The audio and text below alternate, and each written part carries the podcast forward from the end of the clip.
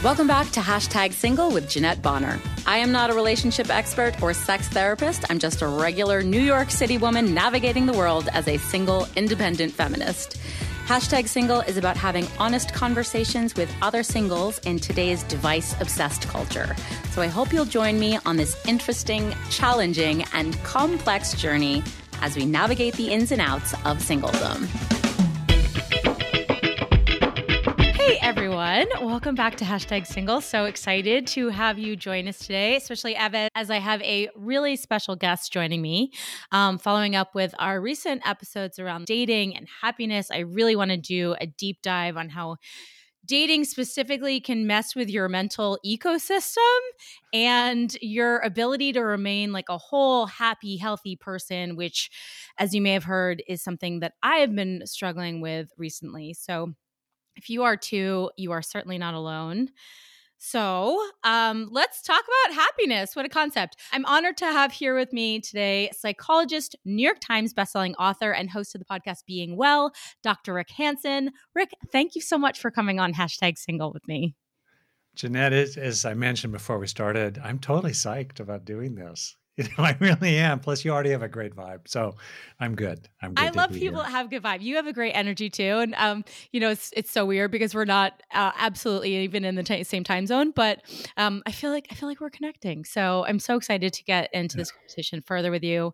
And I'm so thrilled to be able to bring you in for this super important conversation, and couldn't have asked for a better guest, I think, to cover this topic specifically. And to prove my point, I'm going to read your bio to our listeners, but feel free to add anything in that I may have missed. Rick Hanson, PhD, is a psychologist, senior fellow at UC Berkeley's Greater Good Science Center, and New York Times bestselling author. His 7 books have been published in 31 languages and include Making Great Relationships, Neurodharma, Resilient, Hardwiring Happiness, Just One Thing, Buddha's Brain, and Mother Nurture. He is the founder of Global Compassion Coalition and the Wellspring Institute for Neuroscience and Contemplative Wisdom, as well as the co-host of Being Well podcast. He has lectured at NASA, Google, Oxford, and Harvard, is an expert on positive neuroplasticity, and his work has been featured on CBS, NPR, the ABC, and other major media. The list goes on. He began meditating in 1974 and has taught in meditation centers worldwide. He and his wife live in Northern California, have 2 adult children. He loves the wilderness and taking a break from emails. That's my favorite part of your bio. I think that's so important to note that taking a break from emails is so important. And I love that you pair that with taking walks in nature too. That's really such a beautiful sentiment. Anything I missed? You want to add in your... Oh, no, thank you. My attitude about bios is Monday. Short and sweet is better. Less is more. So no, I'm honored to be here. Let's dive in. Okay, great. Really, I mean, that's such an incredible list of achievements. I'm curious, since that's so much and they cover such the gamut, what of all of your hats or your titles, your achievements mentioned has brought you the most joy? And you don't have to say having your kids, because that's the expected thing to say. Well, it's a true thing, making a family. And I would say that one other thing that's given me a lot of joy, and it's something I've been thinking about a lot lately, it's basically standing up for what's right. We don't really think about that as something that makes us feel good, but little things like just, you know, not being a jerk. It's kind of a low bar. Don't be an asshole, and making choosing to take a higher road. You know, I could probably have added, I bet you could too, 3, 4, 5, 10 other things, but that's the one it's in my mind these days. You know, the older I get, the more peaceful I get and the madder I get at the state of the world. I'm profoundly mad about how women, girls and women, and to the extent that category, you know, means something or people identify with it, have just been historically treated. Yeah. It pisses me off. Yeah. And the state of the world in a lot of ways. So anyway, so there's something about standing up for what's right, you know, without getting sucked into the dangers and pitfalls of, you know, hatred and, you know, just, I don't know what, hate bombing that Fox News or something like that, if it comes on the television. We have to watch out for that, because then we get poisoned inside. But in general, it's time for us for people to have moral courage, moral confidence. And anyway, that's one thing I just wanted to call out. Bravo. I think you should work that into your bio somehow. I don't know how you would do that. But, it wasn't there.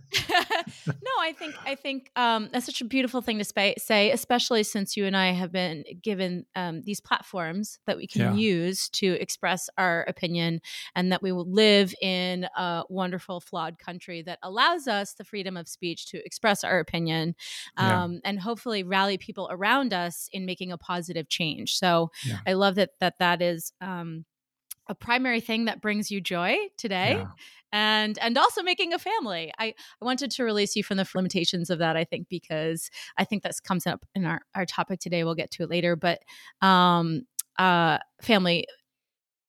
doesn't always bring us joy, but I feel like society has expectations of it being a positive influence on our life.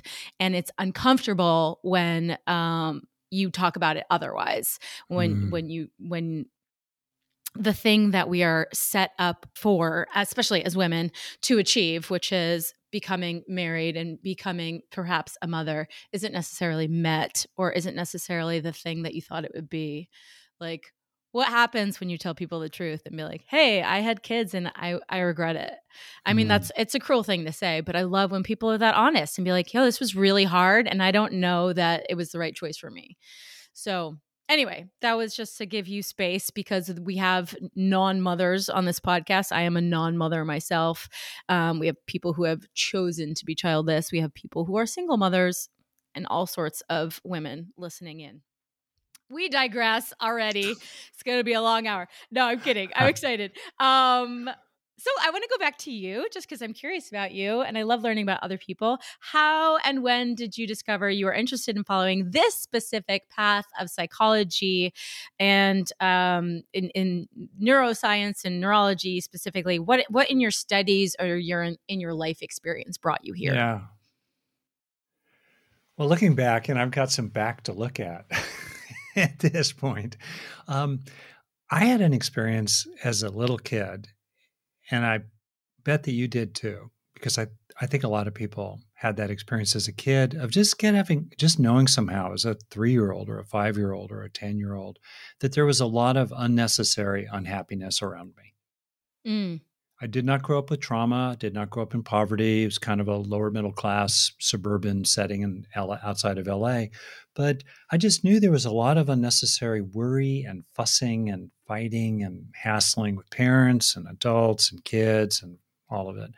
And I just kind of had this poignant longing for something better, and I didn't know what to do about it. And then by the time I landed in college, I had realized that even though I was extremely unhappy and totally socially awkward, I was a total dork. Like, if I had met you, Jeanette, if we had put you in a time machine, turned you into a 14-year-old or a 15-year-old at West Covina High School, you would have terrified me. You know, not because I still terrify men. Terrified. It's okay. There you are. I would have been terrified. And so, in all kinds of reasons. And I realized, though, that no matter how unhappy I had been, I could always learn something every day. I could learn a little, grow a little, develop a little, get a little wiser, a little calmer, a little more chill, a little more peaceful, a little more skillful, and so forth. And that kind of set me on my way. So I landed at UCLA. I was 16 when I started, 1969, human potential movement, full swing. I got into that. That seemed really cool. Psychology seemed like rats and mazes, boring. And then I stumbled into meditation at the end of college, and I thought, wow, there's really something here, you know, where you kind of step, without getting all woo-woo, just you step back from your own stream of thoughts and feelings, and you get a little more space around them, a little more buffers, a little more shock absorbers, and woo. And then you start to have a sense of something kind of underneath it all that seems calmer, aware, open-hearted, good-hearted, and so forth. So that kind of set me on my way. And then at the end of my 20s, I had bounced around a lot of ways, and I realized, whoa, I need to go to grad school, you know? And so I did. I set out and got a PhD in clinical psychology. And right around the time I got my PhD, brain science really lit up. I got my PhD in 91. And so the last 30 years have been an explosion. And for me, I've been right at the intersection of these three things, long story short. Clinical psychology, practical psychology, one. Two, ancient contemplative wisdom from around the world, and three, whoa, modern brain science. And when you put them all together, like I did in Buddha's Brain and other stuff since then, it's rocking. It's really useful, including, I'm sure we'll get to it, in the hardcore of there you are on that date and whoa, what's going on in your brain and what could be going on maybe better there. Yeah. So anyway, that's it. That's beautiful. I love that. I just love when people find their passion, and you clearly are passionate about what you do and continue to be passionate about learning about it and how you can use these skills to help other people. Yeah. It just brings me joy when people find the right path for themselves. So mazel to you, as they say. Mazel to you too. You have found your path. Yeah, I'm working through it, trying to figure out what I want, as we all are. But it's so great to talk to people that really find their niche, Yeah. So let's dive into what brought you here today, because there was, I don't know if you believe in divine timing, if you are, it sounds like you might, if you are sort of like along the route of meditation and Buddha, and I also believe in divine timing.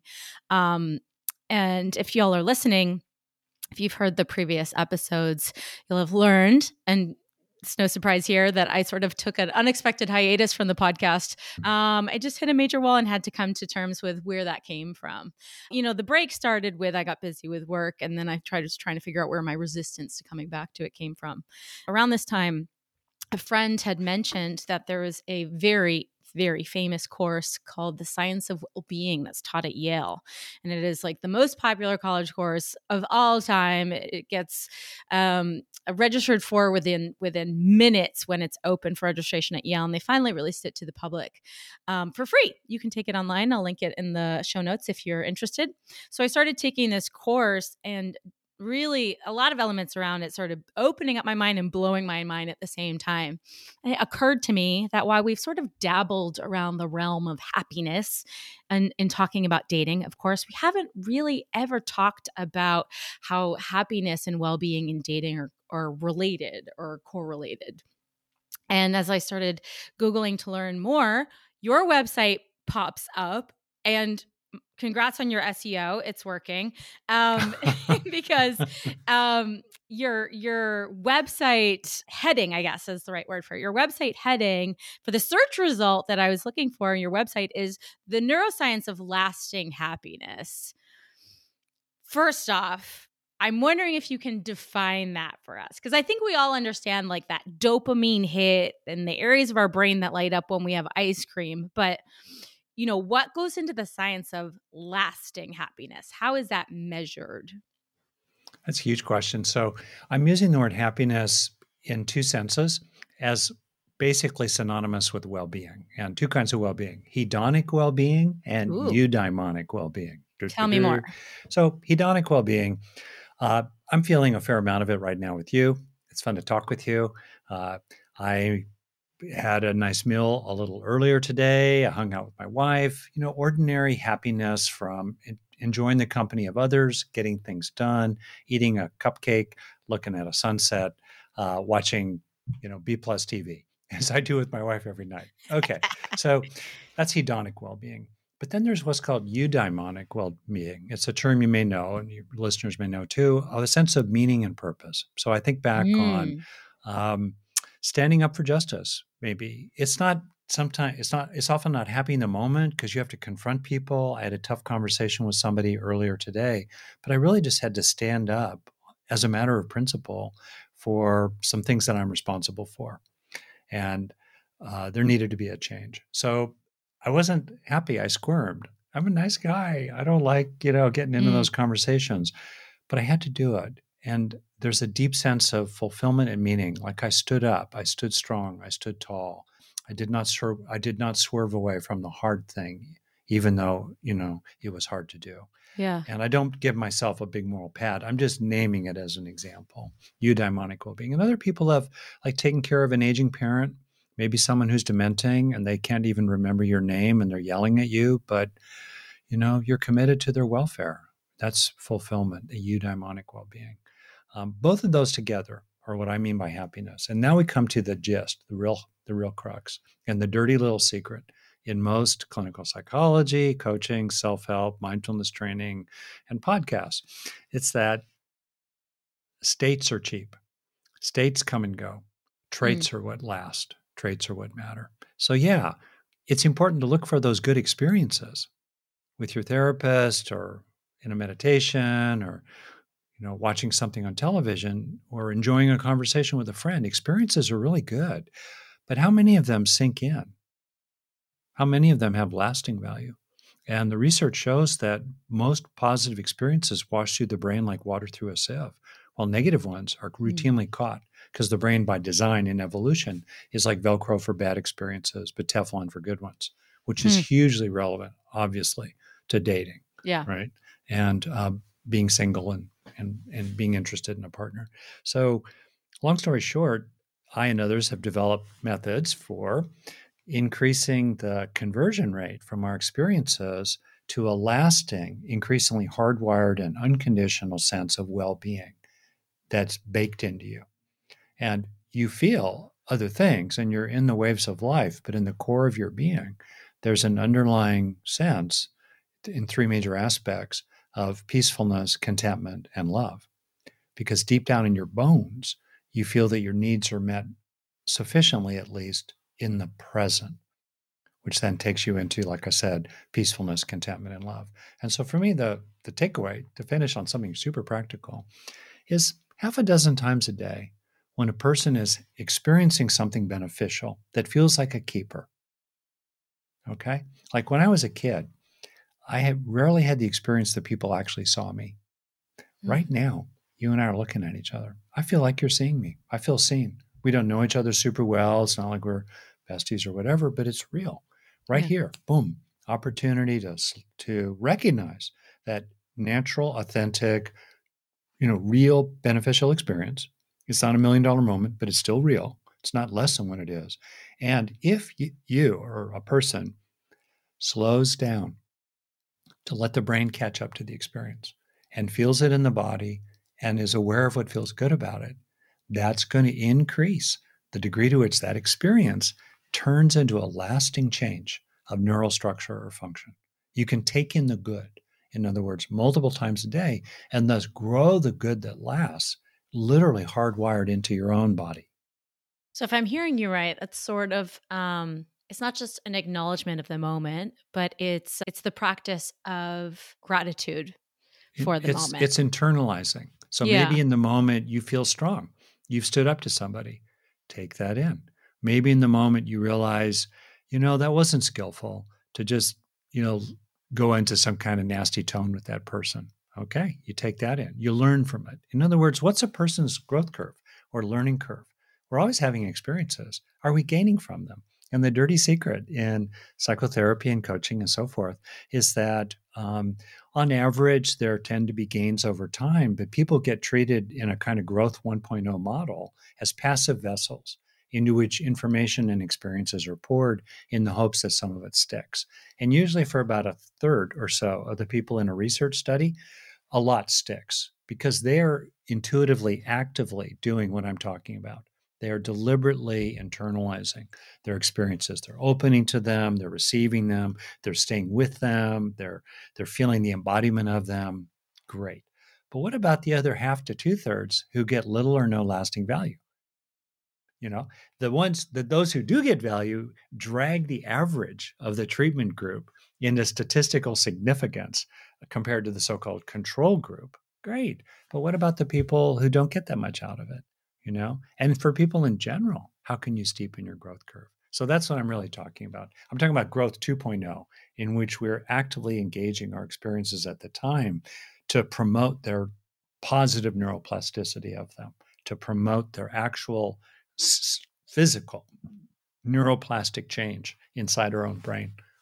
Do you think it's people who are extremely in touch with their own core value system who might be more well adapted to go through that process? For example, if you're thinking, well, one of my core values is appreciation of nature, and you go out for a walk and you stop and you think, God, that cherry blossom tree is really just gorgeous today. So instead of just having the experience of a walk, you've now processed it through the lens or your eyes of your core value system. is that framework going to set you up for more success? It might. We internalize useful ideas. Like I realized in my 20s that growing up, I had been a nerd, but not a wimp. And that's a useful idea. I love that. for me, but mainly what is really important to internalize and what we're really affected by are emotions and sensations and desires, the feeling of living. And so for me, it would be if that person is enjoying the cherry blossoms and having a sense of just personal enjoyment, perhaps even gratitude, even a sense of awe for just the miracle that that anything is here at all. All right, slow down. Can you stay with that? Can you help it sink in? Or more generally, in just everyday other experiences, you accomplish something. Most of us are accomplishing one thing after another, but we don't register the felt sense of accomplishment. We don't let it sink in. Most of us are having interactions many times a day with people who are reasonably decent. It's not perfect, but there's a basic decency in other people. Do we slow down and let it sink in? Or when we recognize our own fundamental goodness and good intentions and sincerity, do we slow down and take it in? And especially if deep down inside, either based on, the presence of the bad or the absence of the good, there are, lacks and wounds inside us. And what we can do today is help these useful experiences that are genuine and authentic sink down into and fill up empty, hollow, aching places inside, or also sink down into and soothe and ease and bring wisdom to hurting places inside. Yeah. Or sink down into and build up strengths, like thinking about dating, or just being out in the world of relationships, a sense of personal worth, a perspective that you can make your offering, but that's all you can do. After that, it's out of your hands. Make the skillful offering as best you can, but realize that what happens next is mainly, up for grabs. That's a spin of the roulette wheel. If you can let that land inside you and grow that perspective increasingly over time. I love this idea. And to be perfectly honest, this is sort of a new concept for me. I didn't realize that this was real, but, and you touched on it a little bit, but the idea that if you go through this practice of mindfulness and, internalization. Yes. Internalization. Great word. Yeah. That you can actually physically rewire your brain. Yeah. Crazy, huh? It's totally crazy because I don't know. I know we can reframe our thoughts, right? Like that's been taught to us, but you're not saying reframe. You're saying like actually rewire the neurons in our brain to help us approach life and view it and see it differently. To acquire lasting beneficial traits.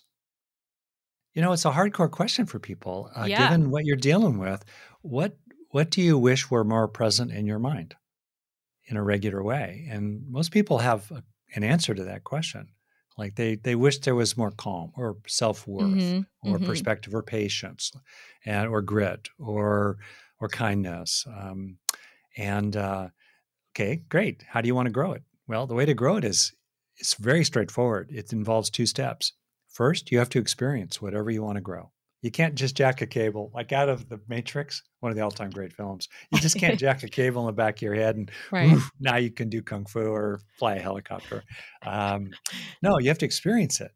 You have to get that state going, that experience, that thought, that feeling, that sensation, that attitude, so forth. And then once you get that song playing on the inner iPod, the second necessary step of any kind of lasting change for the better must be installation, internalization. A physical change, because that's the basis for developing beneficial traits, including the trait of happiness, mood, positive mood, shifting from anxiety to a sense of calm strength, shifting from resentment and anger to a sense of kind of an open-heartedness, a lovingness, a peacefulness, things like that. It's a two-step process. So it's helpful. What would you like to grow? Okay. Look for opportunities to really experience it for real. And then when you're experiencing it, do what I just stumbled on when I was a college freshman, slow down to take in the good.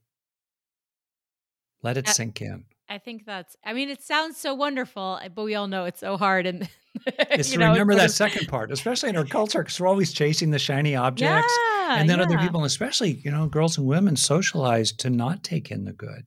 Their job is to give the good to other people, you know, as a generalization.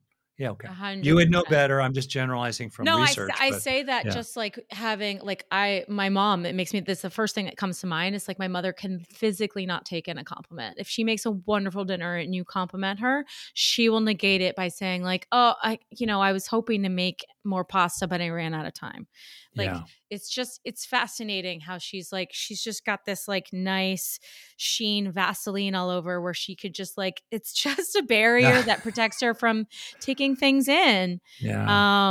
And I think that a lot of women tend to do that when they get complimented on their physical looks, because the way that we've been complimented historically on our looks has been wielded as a sword or a weapon, you know? So to this day, if someone said, you look really beautiful today, like I kind of, I always deflect it, even in the way I say, thank you. Thank you. That's really sweet. You look great too. You know, I don't think anyone ever stops and goes, yeah, I know.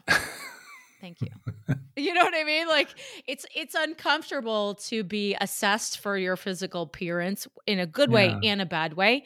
But I think also as a woman, because we've been under the microscope and the spotlight, even when it's a positive thing, it's like, I don't even know that I've ever really received that compliment, Yeah. And even more generally, if I could ask you, when someone, clearly likes you, and it's a wholesome kind of liking of you, or appreciates you, or genuinely they love you. Are you able to kind of translate that into internalizing or kind of letting it sink down into you that you are likable, lovable, worthy, and so forth? I feel I am, because I've done the work towards self-love, and I've had to do that, because dating is such a shit show. Yeah. So I don't think you can possibly deal with online dating unless you truly know your self-worth, your value, what you bring to the table, and what you're looking for as well. Yeah.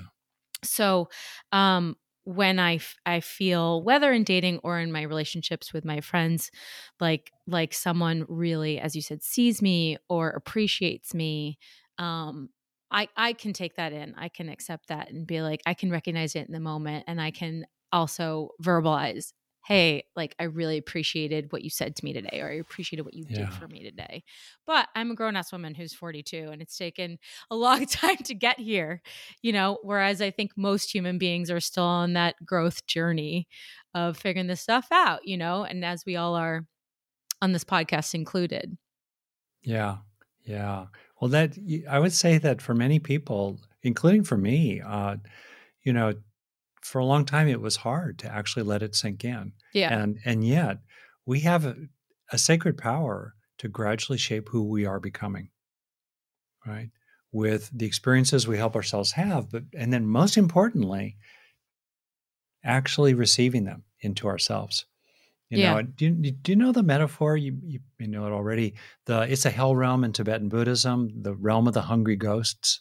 Do you know that? Have you heard of that? I don't. No. Oh, tell me more. It's really trippy. Okay, cool. So basically, it's a hell realm in these like six major realms. This is their cosmology to simplify some stuff. Okay, and it's a hell realm in which beings with godlike powers are represented with enormous bellies. They're so full of appetite. They're hungry. They're greedy, they want, and yet their capacity to satisfy their appetites are represented by a pinhole for a mouth.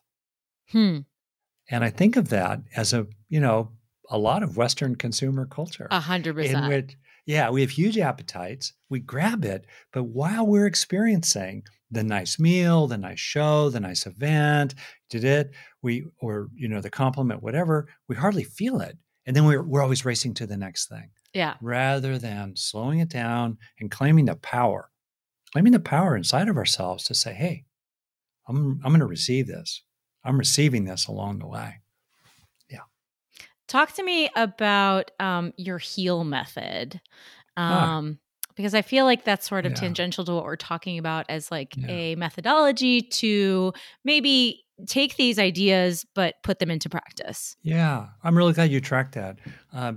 You know, so I try not to beat the drum, you know, of this particular point, but I just think it's so central. We're good at having useful experiences. That's the easy part. But look out at America, you know, depression's on the rise, anxiety's on the rise. You know, I have friends who are definitely, you know, younger people in their 20s and they have material well-being, but they're all upset and worried and, you know, generation dread, as people say, so forth. So I've really come to appreciate that this is the missing piece, internalization. That's really the missing piece. Everybody agrees, but it's really hard to develop the habit of practicing it. So people actually, I don't know if you put in your show notes, I published a paper on this with some other people with the evidence-based methods, neurologically evidence-based methods to increase internalization of beneficial experiences. All right. I organized that, and you're kind enough to point it out, in this HEAL framework. That's an acronym, HEAL, super quickly. It speaks to the two-stage process of personal development, personal healing, you know, learning broadly. Have an experience that's beneficial. Either usually you notice one you're having, or maybe you deliberately remind yourself. Maybe you're reminding yourself when you go on that walk, hey, look around, you know, look for something to feel grateful for. There's a lot of, the more life sucks, the more important it is to take in the good, to grow the good inside. You know, this is not for like yuppies on yoga camp, not that there's anything wrong with that, but for regular people in the trenches, have those experiences, either because you notice them or create them, you're having it, and then enrich them and absorb them. E for enriching, A for absorbing. Enriching simply means help them last, help them be intense, feel them in your body, maybe notice what is fresh or personally relevant about them, and then absorb it.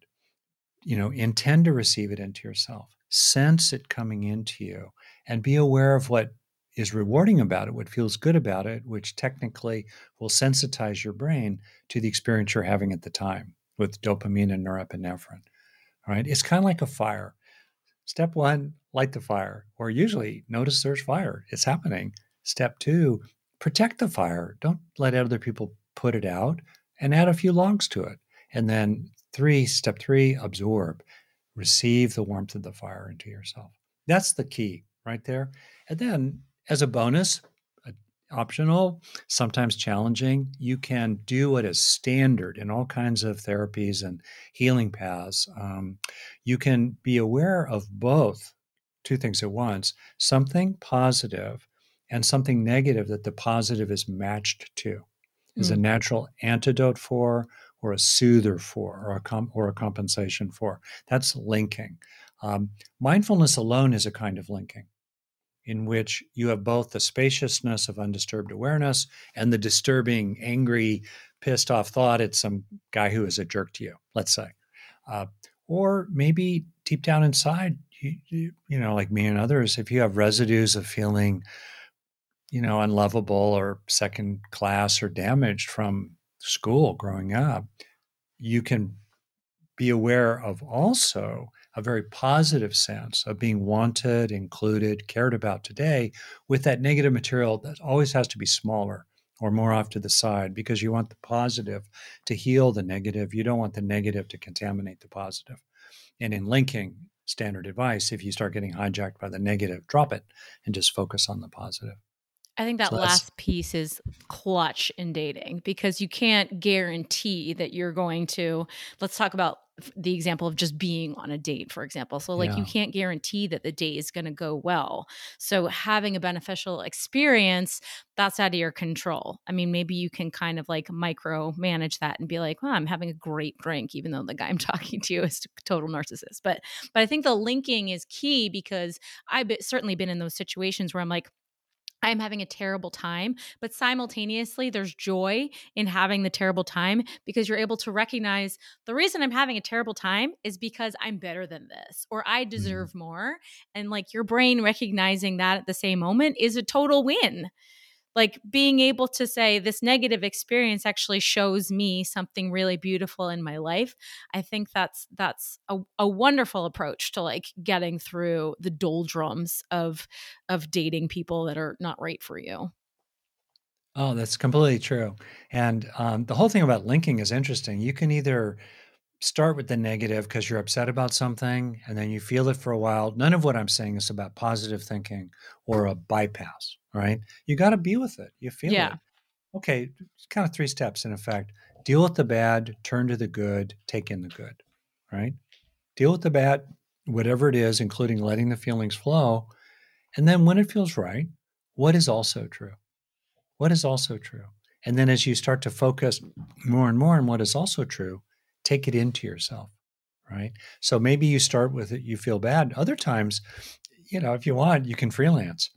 If you know that you have a backlog, as I have had in my own life, if you have a backlog of kind of empty, hurting places inside, or you're vulnerable to certain kinds of reactions, and you then are clear from watching Oprah or, you know, listening to you or whatever, me, you're clear, like what would be a useful resource for that old pain? What would be good medicine? What would be food that your heart longs for? Then you can look for that in everyday life. You can kind of freelance it here. You can look for that. And then you think, that's my special food. That's my vitamin C. That's the food I long for. And when you find it, because you have the knowledge of where you're hurting still inside, then really take in that food and help it link to that old negative material. So I want to try to like put this in the framework of early stages. Let's just say like, let's talk about dating apps and like swipe culture specifically, because I'm sure you're well aware there's been multiple articles and studies coming out talking about how dating app culture is extremely negative on so many levels. It leads to feelings of depression. It leads to feelings of dehumanization in terms of turning people into objects, of sexual harassment that women can experience through men objectifying them on the apps. It leads to feelings of unworthiness and it's a general discomfort. And it's interesting to me when you talked about how we filter out the positive experiences and we hang on to the negative ones, because I feel like there's so much negative speak right now about how there's no value to the dating apps. You know, it's like all we talk about, and I'm guilty of this as well, is like how much they suck and how they're not working and how they're really bad for our levels of happiness in our brain. So let's say one does not want to remove the dating apps from their phone and is either addicted or committed to finding a person in this way. Like, what do we do in this methodology that you have to, I don't know, fill in the gaps of these pain points so that the experience isn't as awful as it feels like it is? Yeah. Well, a couple disclaimers. So I'm a straight white late middle-aged dude, 41 years of marriage. And, you know, it's a long time. I know a lot of people who use dating apps and for, you know, and all the rest of that. So with that, those disclaimers, one thing that I think for me, at least, I would suggest is this broad principle that in a metaphor, you can water a fruit tree, but you cannot make it give you an apple. Or to draw on a traditional saying, you can tend to the causes, but not control the results. And it's right there summarized in the Serenity Prayer too, where you make the efforts that you can, you make them skillfully. So you present yourself as well as you can, you do that. And then after that, you start to realize that it's mostly a vast, impersonal, fucked up process. That's not about you. Yeah. It's not about you, you know, and right there is a piece of wisdom. And then there can be the internalization of that knowing and that wisdom that it's mostly not about you. It's unfortunate, it's unfair, it's unjust, it's situated in millennia of patriarchy, it's totally screwed up. It's not about you personally most of the time. To me, that's something that a person could bring in and internalize. And I think a second thing is to, for me, it's weird. In general, in life, there's so many things we try to do that we just don't succeed at, but our sincere efforts are still worth doing. And it's really nice. Yeah. Yeah, exactly. It's still worth doing to make that effort and to be brave enough and plucky, and just and being an ally to yourself, knowing that you're helping yourself, you've not lost faith with yourself, you're still helping, you're still encouraging.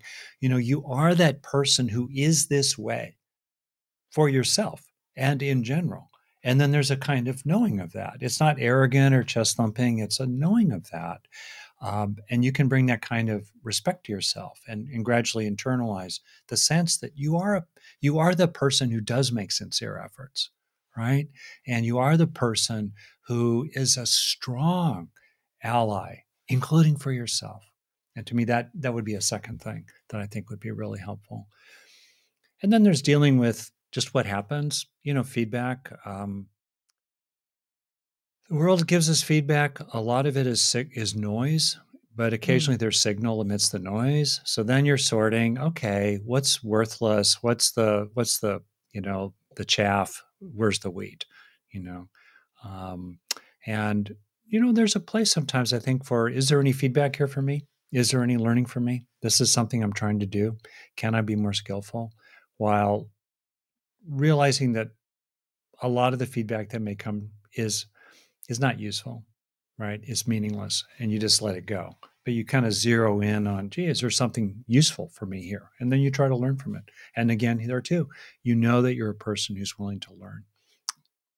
I don't know. What do you think? They're beautiful thoughts. I think it will probably take a lot of practice to put that, you know, into the moment. You know, it's not even really that like, you're affected by the apps, but it's demoralizing to keep putting yourself out there again and again and have it not be received and have it not lead anywhere. It's just sort of that hamster wheel of like, and I think a lot of us know better that it's not us, or at least we're able to like put the phone down and like, you know, refocus and rejigger. But, it's still, you know, and especially for me, having been on them for a decade of it, it piles up, you know? Yeah. So the greater work is like how, and this is, I love this conversation, but like what tools do I have and what can I implement when I'm feeling these extremely negative feelings or when I hit my own wall? Like what can I do to reset myself and get myself back in a positive place, you know? Yeah. Well, I don't know specifically, but I do know a lot generally, and maybe you can help me here. I love it. That's okay. That's general is good. We can apply. Like, we take what we can from the ether, and we weigh them each and say, I don't need that one. So, okay. One thing that has struck me is that, of course, we long to receive love. All right, we want to be included, we want to be appreciated, we want to be loved, we want to be sought. There's something deep in us that wants to be sought in a healthy way, for people to come to us, come for us, not leave us wounded on the battlefield of life, to come for us. We want that. Okay.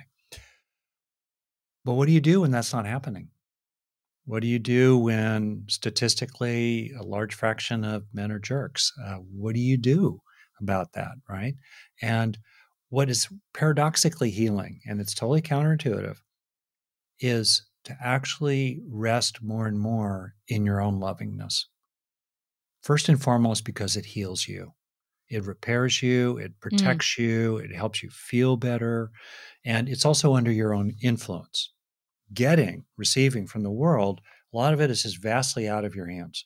On the other hand, resting in a fundamental stance that's authentic, not becoming a chump, not getting exhausted, not falling into the standard script, as you know better than I do by far, I'm sure, of course. You know, women are supposed to nurture, give, you know, blah, blah, blah. My first book was called Mother Nurture because it's about nurturing mothers, you know, the ones who, you know, do all of the bearing and most of the rearing. So, but I've been really struck are the ways in which that resting in basic compassion, basic goodwill, basic friendliness, basic kindness actually protects people from being disappointed so much or wounded so much by rejections and so forth. So that's one, certainly. And then a second thing, and again, I have the privilege of being able to say it, so feel free to whack me upside the head. But I think about a lot of things that this applies to, and to find a way to be ultimately at peace no matter what. You know, that's a really hard one. Tall order. But it's there. I remember, stupid example, I was a kid. I'm an anxious kind of person in some ways. And so here I am, a kid. I'm hearing sounds under my bed and I'm 9 years old. I'm convinced there's a monster under there. And I have a very active imagination. And I finally, you know, after a freaking out and freezing, and if I called out, the monster would attack, and you know, all the rest of the whirl you get into when you're a kid, I got myself ready. I said, okay, I'm sick of this. And I steeled myself to sit up a little bit and lean over and put my head under the frame of my bed to see what was there, knowing that the monster could rip my face off. But I was just sick and tired of being afraid of that. And so I accepted the ultimate, you know what I mean? A dumb example, but there you are on an airplane, you know, and I'm on an airplane, especially pre-COVID. Just wish everyone on the plane well and accept the fact that we all might die. Okay. I mean, that's, again, you do these little push-ups. You start with easy and then you go out. But, you know, again, out of self-interest. I'm a New Yorker. I don't wish all of my travelers well, literally ever. Most of them I want to punch in the face. Well, for your own sake, it might be helpful. But I understand the exercise of it. And, you know, sometimes I feel you. I'm like, someone gave me the exercise once that, like, picture everybody either naked or with a halo around them. And, you know, your anger for them dissipates when you're just like, we're all just humans trying to figure out life. You know what I mean? Can you find a way for this life to be good enough and for you to be as good as it can be while also X? You know, can you find a way to rest in the feeling of that which is good in your life alongside that which is missing, without denying or just downplaying that which is missing, honoring that longing in your heart. Of course, it would be good if you had a good partner and all the rest of that. And still, can you find goodness and comfort in what is also true. That's fundamental. That makes me think of something, and I want to ask you, we'll sort of get one final big question for you, but this came up in the course that I mentioned at the top of the episode, The Science of Well-Being, taught by Dr. Lori Santos. It's quite eerily into the course. I don't know if you've had a chance to take it, but she talks about one of the reasons why there's a disconnect with happiness in modern culture is because we have all these misconceptions about what will make us happy. And, you know, the easy list is like good job, money, perfect body, but on the list, this surprised me, was true love. And I like the way that she phrased that. It wasn't marriage, it was true love. You know, and I think a lot of us are searching for love and to be loved in a romantic way. And the misconception was backed by a study. These German psychologists did this study where they tracked 25,000 people over 15 years and based on who had been married, you know, asking for their level of happiness based year to year, showed that there was a peak level of happiness in year 1 to 2 in marriage. But then after that, the happiness level returned to what they called and she calls our baseline happiness. So that we all are going around the planet having, even if we're like bummed about certain things, we all have a baseline happiness that rests somewhere around a 7 to a 7.5, knowing my country's not at war, I have a roof over my head, people I love are in good health, etc. Be affected by these little spikes, but we slowly return. this blew my mind. I was like, no one's talking about this. We're all on this trajectory towards like the ultimate ending of our lives, which is to get married. We're being sold this by society of like, this is what we should be aspiring for. But people aren't actually, that doesn't actually affect your core happiness at all. I'm not really sure what my question is for you, but okay. I know I had it when we started. It's basically like, so in taking this sense of knowing that your core happiness is within your control and that you can rewire your brain towards happiness.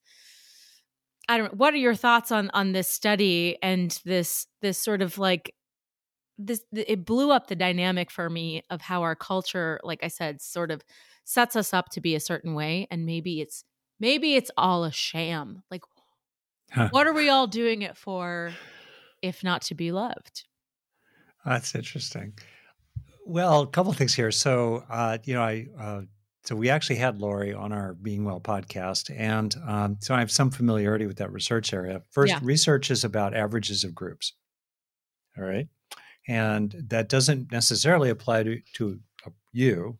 Second, there's this term you may know, the hedonic treadmill, this idea that, you know, as we do practices of various kinds or have good events in our life, like meeting the perfect partner, you know, we get a momentary sugar high, but fairly quickly we go back to our baseline. So it's like a hedonic treadmill. We don't get ahead, right? But that's been blown up by tons of research. First of all, many people reduce the negatives. They become less anxious, less depressed, less irritable, less ashamed or feeling inadequate over time. Well, that's a stable improvement in their resting state well-being. Okay, number one.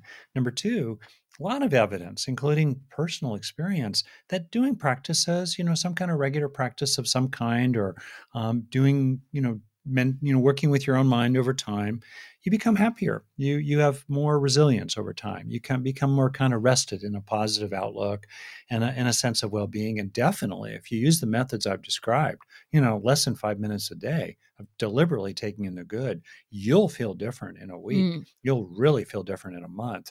And if you don't, then after a month of that, you should look to something physical. Because maybe there's something physical, including a physical basis for depressed mood that's disrupting your own natural process of learning, the normal process of emotional learning. So there's a lot of evidence for that. And then it is also true that I've seen these studies where, as an average of a group, yes, happiness as a couple tends to peak in the early years. It tends to drop significantly on average when children arrive. Greatest threat to a relationship on average, generalization. And then gradually, though, it tends to, if the people stay together, on average, come up and out of that trough and even eventually exceed that initial point of entry. You know, people who actually make it over the long haul. And that probably is coincident with the other stuff like being established financially maybe and working through different issues and so forth. But yeah, that's the average. And so my view is that we would just think about it as like the common sense friend test, or I know you're a New Yorker. I love New Yorkers. I'm from California. I'm mellow, but I love the authenticity of New Yorkers. And honestly, I experienced more kindness on the two strangers on the streets of Manhattan than in the streets of LA. For sure. Yeah.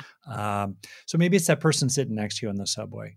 If you look at them or you look at your friend, would you wish that they found true love? Of course you would. Would you wish that they could be in a good relationship with someone who's annoying sometimes, but not a complete wanker? Yeah, you would. Well, then why not wish it for yourself? It's okay to wish it for yourself. So I can't get you on record saying that marriage is not aligned with happiness. Not per se, okay. But be realistic. But let's be real too. Think about us as hunter-gatherers. You know, most of us were dead by the time we were 40, right? And even just until very recently, most people were dead by the time they were 40. You know, the mortality rate of children in hunter-gatherer bands is 5 out of 6 do not make it to their 6th birthday. That's wild. It's hardcore. Yeah. On the one hand. So you think about naturally, how long is a relationship going to be on the one hand? On the other hand, realize that the actual divorce rate is about 2 out of 3. 50% of married couples don't make it. Yeah. And then if you add people who got legally married and fundamentally divorced, functionally divorced, but never filed papers, or people who were functionally married, like they owned property and had kids, but they never got legally married, but eventually separated, it adds up to about 2 out of 3. So yeah, 1 in 3 chance on average, you know. On the other hand, when were you not in the top third? You know, knowing that a lot of it's out of your hands, but why not go for it and then do what you can, make your, like I said, water the fruit tree, tend to the causes that are under your control, and recognize that a certain amount of what turns out is just out of your hands and it's not your fault. I guess anyway, I'm fascinated. Go for it. I think a lot of people, you know, there's this middle place where I'm so sorry to rant. No, we can go. I love people that rant. Good. I'm a New Yorker. My very super fast rant is we're talking about, you know, I'm Buddhist, so the middle way, of course, would be on brand for me. On the one hand, there are people who are just way tense and intense and contracted and driven, and they got to get it, you know, and that's a prescription for suffering. That feeling of insistence and must and, you know, an endless disappointment if it doesn't turn out like you want it. Okay, don't do that. On the other hand, there are people who want something and they don't do much to get it. They want it, but they're not taking action toward it. Or they're kicking the can down the road every day, and the days add up to years over time. And that's a problem too. Don't do that. Try to find that middle place, where maybe in dating, you say, you know, it's like a weird job. I haven't told you my theory of dating and mating yet, you know, but part of it is one of the 3 aspects is marketing. And you just think, screw it. I'm going to give it half an hour a day. That's it. Or I'm going to give it 5 minutes a day, or once a week, I'm going to give it 10 minutes. And that's it. That's my job. I'm going to do my job, hope for the best, you know, and otherwise I'm going to leave it be. You know, maybe that's more the middle way. Yeah. Where also you add, you know, clear intent. You talked about divine accidents. I mean, as a guy with a lot of background in science, there are a couple areas where I really think clarity of intent really matters. And it's a 100%. Tricky thing. Yeah, because then somehow you could blame yourself. No, I just mean working the metaphysics of it, calling in the one, you know, being, you know, doing that. And then obviously psychology, being skillful, presenting yourself in a reasonably good way, being able to repair misunderstandings, not just bailing at the first awkward moment with somebody. On the other hand, not putting up with someone who's treating you badly. And you can just tell, you know, like Maya Angelou, right? When people show you who they are, believe them. Right. Yeah. I think anyway, that's fine. Yeah. That's it. No. That's like, those are wonderful. And I think those are all extremely helpful and useful, especially in dating. I'm toying with a personal theory of baseline happiness, which is, as per the podcast, what if we could be as happy as we are right now in our singlehood as we potentially could be in what we're supposedly reaching for in the future? Meaning, and this is right in line with everything that you've been saying, your happiness is now and your happiness is right in front of you. There's no guarantee that the thing that we're supposedly searching for or doing this all for is going to lead to more happiness. That's what blew my mind in hearing this research. I was sort of like, you know, dispelling the myth that the thing that we are dating for or hoping to achieve will bring us a better life. Like no one talks about that. That's bullshit. That's a complete myth. Your happiness is within you, and it's probably going to be the same as if you find a partner down the future. I love hearing your little addendums. They, you know, like they didn't, you're right. They didn't have research beyond like the first 5 years. And I think that's really helpful to know. But I also really want to encourage people to say that, like, hey, not necessarily like the thing that you're searching for or dating for in service of is going to improve your happiness. Like now and this is your happiness, if that makes sense. But let's finish up strong. Thank you. With you telling me, oh gosh, I'm trying to remember how to frame it. But when we started the session, you were talking about your key to success in dating. Was that right? Oh yeah. I know. Yeah. Tell me real quick and we'll finish on hopefully a positive note. Oh yeah. Well, again, I say this as someone who's worked with a lot of people in this territory, and these are just what I've seen, you know, and I've shared this formula with multiple people and they've said, whoa, yeah. So I've said it essentially already, three things for me. These are the three things that you can do. One, clear intent. And really, you know, in a way that's, I learned to practice. So I had a spiritual teacher for a time, and I learned a simple practice that I'll summarize here, in which if there's something you care about, first, focus on releasing obstructions to it. So you could do that kind of in relationship, simply to the universe or even something divine. And you're releasing into all that, whatever's in the way. Inside yourself, outside yourself, you're releasing it. Maybe particularly in time with the exhalation. So you do that for half a minute, a few minutes longer. And a lot of things will come to mind, and you'll realize, oh, or that, and you'll just let it go. Release, release, release. And then there'll be a natural shift into receiving from the universe, the divine, receiving that which feels wholesome, feels good. It's the longing of your heart, you know, the virtuous longing of your heart. You're bringing it in. And often when you start to receive, an obstruction will come up, a doubt, or a, well, yes, but, or well, what about, or well, not for me. And then, okay, go back into releasing. Release, release, release, and then shift into receiving again and again. That's a very powerful practice. That enables us to really rest in our strong intention, and a way of also really feeling it is summarized for me in this line from T.S. Eliot: "Teach us to care and not to care." Mm. So you're rested in the combination of the two. That's clear intention. So you rest in intention. Okay. Second is psychology. That's where 90% of what you find out there about relationships is: skills, emotional intelligence, social intelligence, navigating upsets. My book, Making Great Relationships, is all about the psychology, what you think and what you say, that to make your relationships as good as they can be. You know your tendencies, know what your triggers are, repair, injuries from your childhood, do what you can in the psychology. Okay, that's psychology. That's the second category. So intention, psychology. And the third category is marketing. It's marketing. Not what I thought you were going to say. It's a marketing problem, in part because if you just take a person, like you say, or somebody else who's out there on the tail of the curve, you're looking for somebody who's also out on the tail of the curve, of the bell curve, the distribution. And just you think through it, you need to move through many, many people, hundreds, thousands of people. If you're 1 in 100 or 1 in 1,000, you're also looking for that kind of person.